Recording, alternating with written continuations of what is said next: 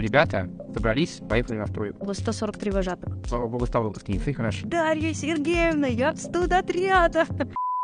А, всем привет, друзья, это подкаст «Кожевниковской Первой». А, здесь мы снимаем в год педагога и наставника разговоры с интересными педагогами и наставниками, и не только с ними. А, будем общаться на разные темы, и сегодня у нас в гостях Дарья Сергеевна Сладкина. Представься, пожалуйста. Как мне тебя представить правильно? Ну, наверное, так и правильно будет. Дарья Сергеевна. Хорошо. А, Она уехала из Парабельской школы. Да. Где является учителем. Вот, хорошо, сейчас расскажу. Приехала я из Парабельской гимназии. Да, это ключевой момент, официальное название.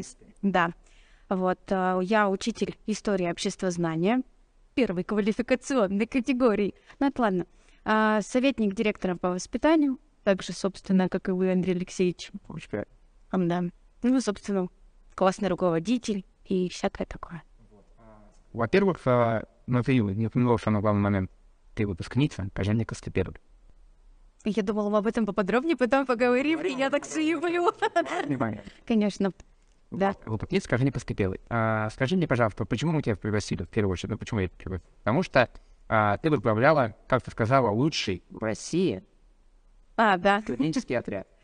Но да, вообще в системе эр эс о там нельзя, конечно, сказать, что я прям возглавляла. Я была комиссаром студенческого педагогического отряда «Данко» при вузовском штабе тэ гэ пэ у, ну, Томского педагогического университета. И в две тысячи пятнадцатом году, да, мы взяли знамя лучшего студенческого педагогического отряда в Российской Федерации в системе эр эс о. Ну вот поэтому про патриотическое воспитание, про эр эс о и про все-все-все мы сегодня поговорим, хорошо? Хорошо. Ну давай рассказывай.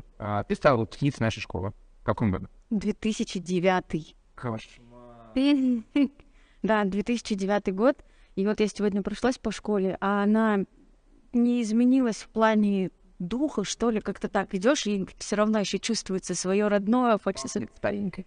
Нет, нет. Это, да, вот. Своя какая-то родная атмосфера. Приятно было увидеть, еще есть учителя, работают, которые еще меня выпускали. Слава богу, стала выпускницей, хорошо. Да. И потом... и поступила в педагогический университет, хотя, ну, у нас как, а, был достаточно сильный класс, и основной такой настрой был на тэ гэ пэ у, на тэ гэ о, на политех и так далее.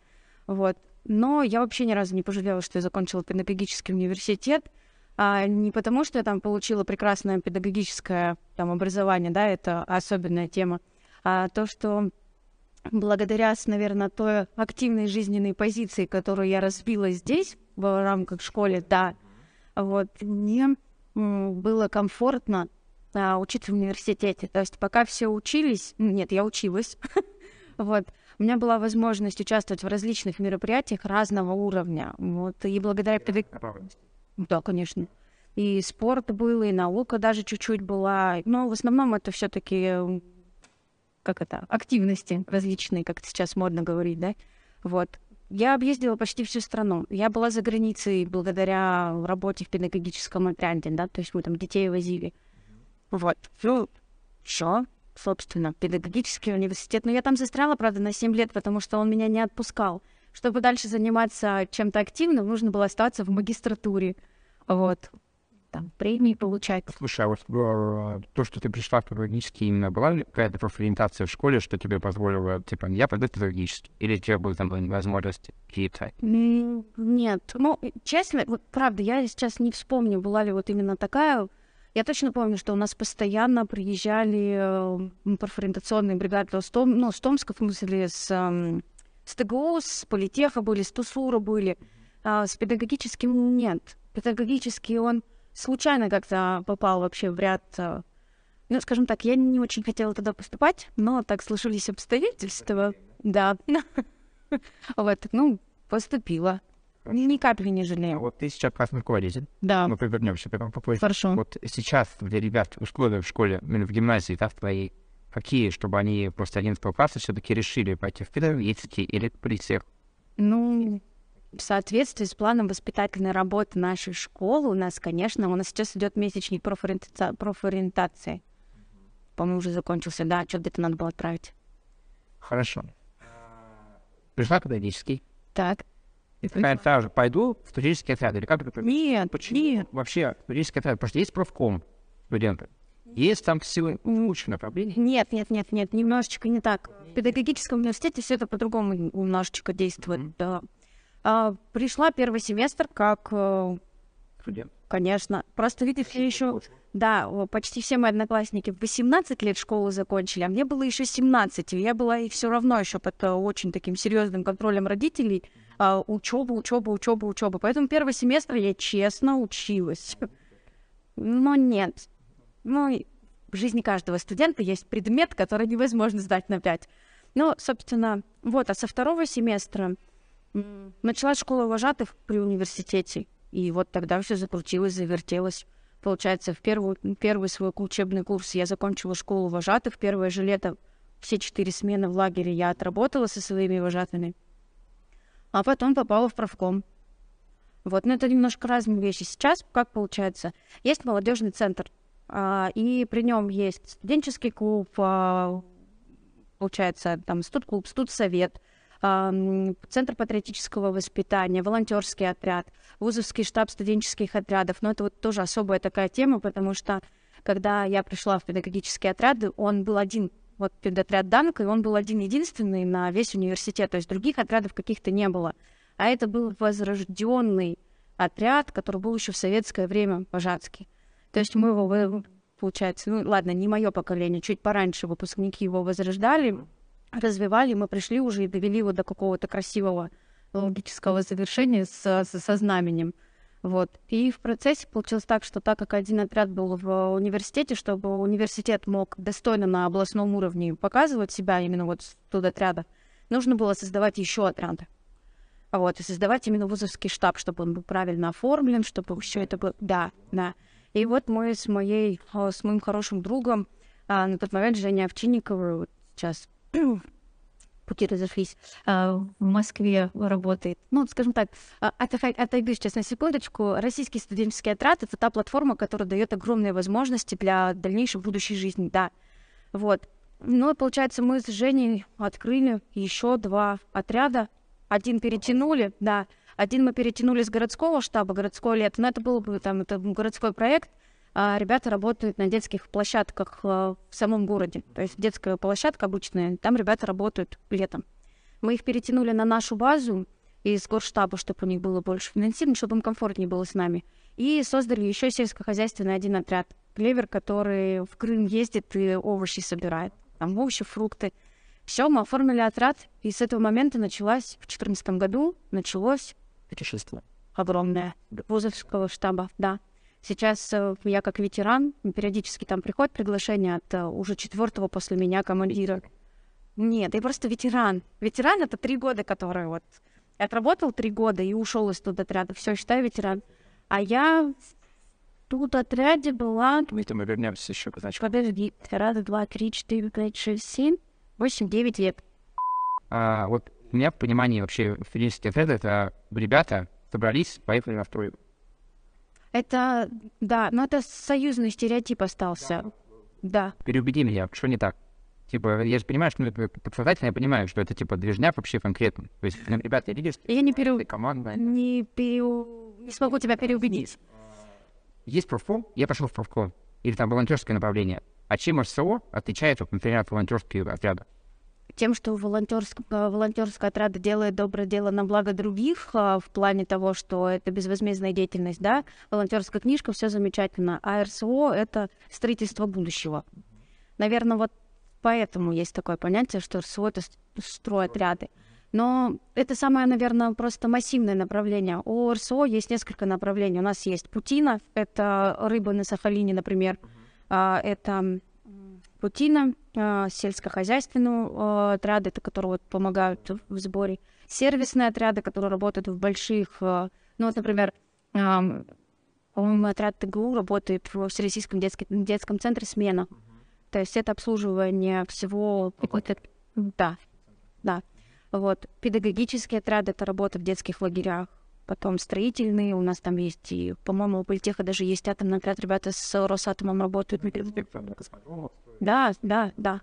Вот. Просто это самый такой большой объем. Ну вот ДГСУ, да, строительный университет, так у них в основном только и строительные отряды.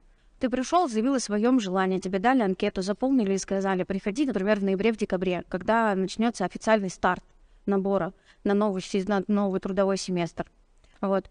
Ты заполнила анкетку, сдал ее и сидишь, ждешь. Говорят, все, вот первое собрание, пришли. И дальше начинается. То есть первый семестр, он такой установочный, когда ты узнаешь, тебя агитируют и рассказывают обо всем этом. То есть это массивная кампания в любом университете.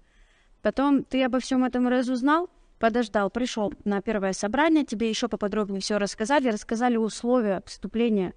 То есть это еще некий конкурсный отбор, потому что средняя численность любого отряда двадцать человек. А ребята там остаются годами. То есть там новый наб... до набор, он небольшой. Вот, да. И начинаются различные конкурсы. На... Например, лучшая дружина. А, слышал про проект «Снежная, Снежная вахта»? Это вот... Нам приезжают ребята. Да. Так это вот они и есть. Вот они и лучшая дружина. То есть в университете есть набор, например, новый набор, сто пятьдесят человек хотят участвовать в студенческих отрядах. Все, их сто пятьдесят разделили на дружины, да. Самая лучшая дружина потом идет. Ну, не, не, не совсем, это будет, как скажем так, плюс в портфолио, обзовем это так. То есть они съездили в снежный десант, молодцы, вот вам еще балл. А, с, участвовали в конкурсе «Лучшая дружина», вот вам еще балл. И так далее. И потом начинаются уже собеседования. То есть вот как ты себя проявил, показал. В любом случае, когда... Вне зависимости от направления, российские студенческие отряды — это та деятельность, которая требует огромную ответственность. Потому что, когда берешь с собой человека, до конца его не узнав в отряд, ты не знаешь, чего от него ожидать. Вот когда я просто ездила вожатой, это, наверное, было просто. Когда я начала ездить уже как руководящий состав, да, то есть там в лагерь приезжаешь, и ты становишься заместителем директора по воспитательной работе, который реализует программу образовательную. И я не могу взять человека, которого я не знаю. То есть пока его досконально не прощупаю... Поэтому это конкурсы, поэтому да, поле, да, конкурсы, да, да, да, да. Плюс еще все эти школы актива, да, ну чтобы ты до конца понимал, на что человек способен и чего от него ожидать. Потому что бывали различные случаи. Мне приходилось вожатых из лагеря увольнять, потому что, ну, тут строго, там такие нарушения иногда попадались. Вот. Ну, собственно, поэтому... Ага, а такой вопрос. Я пришел первый курс. Когда... учиться в тот момент, когда я наконец-то пришел в РСО. То есть я прошел эти все этапы, у меня хорошее портфолио, а меня все не приглашают, это двадцать человек, и не приглашают, это двадцать человек. Я что-то неправильно понимаю. Может такое случиться? Может. Ребята четыре года обучились, угу. Закончили университет, и ну, до сих пор... Да нет.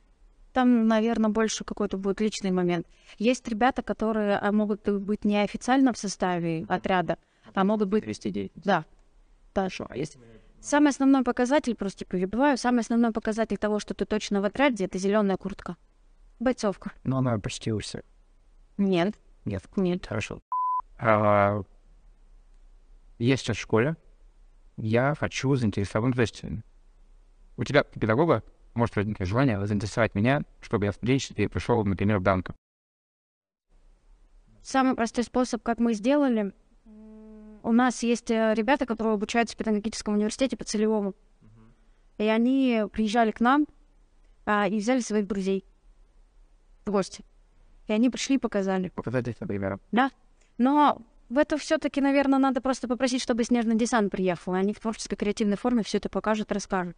Можно позвать какого-нибудь ветерана. Например. Например. Да. Нет, с радостью. Мне кажется, РСО — это тема, о которой я могу разговаривать бесконечно, потому что это огромно... Ну, это семь лет. Прям вот именно вот, прям чтобы прям.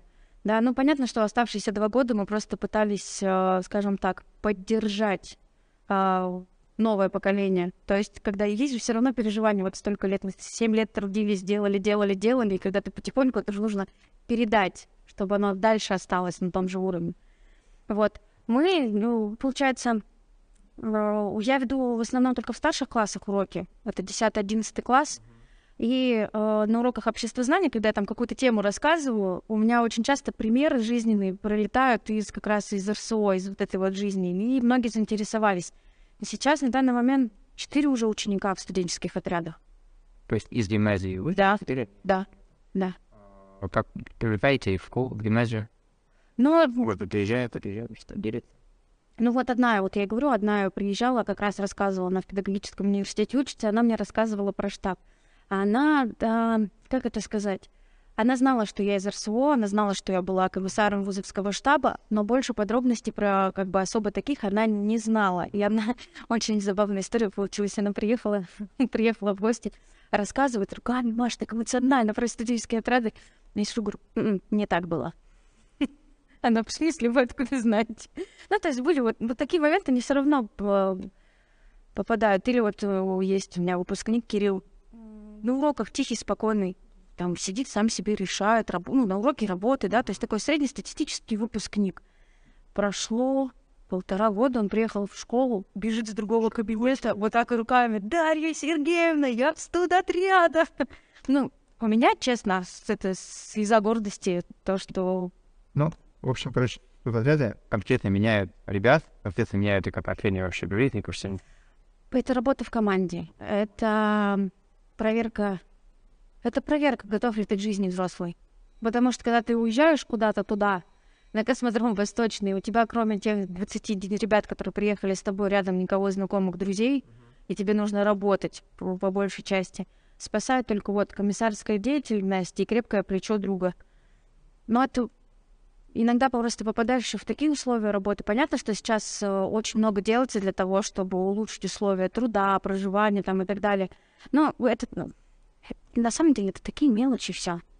Можно ли наше школьное учительское самоуправление а, улучшить с помощью тех знаний, которые есть у тебя в эр эс о?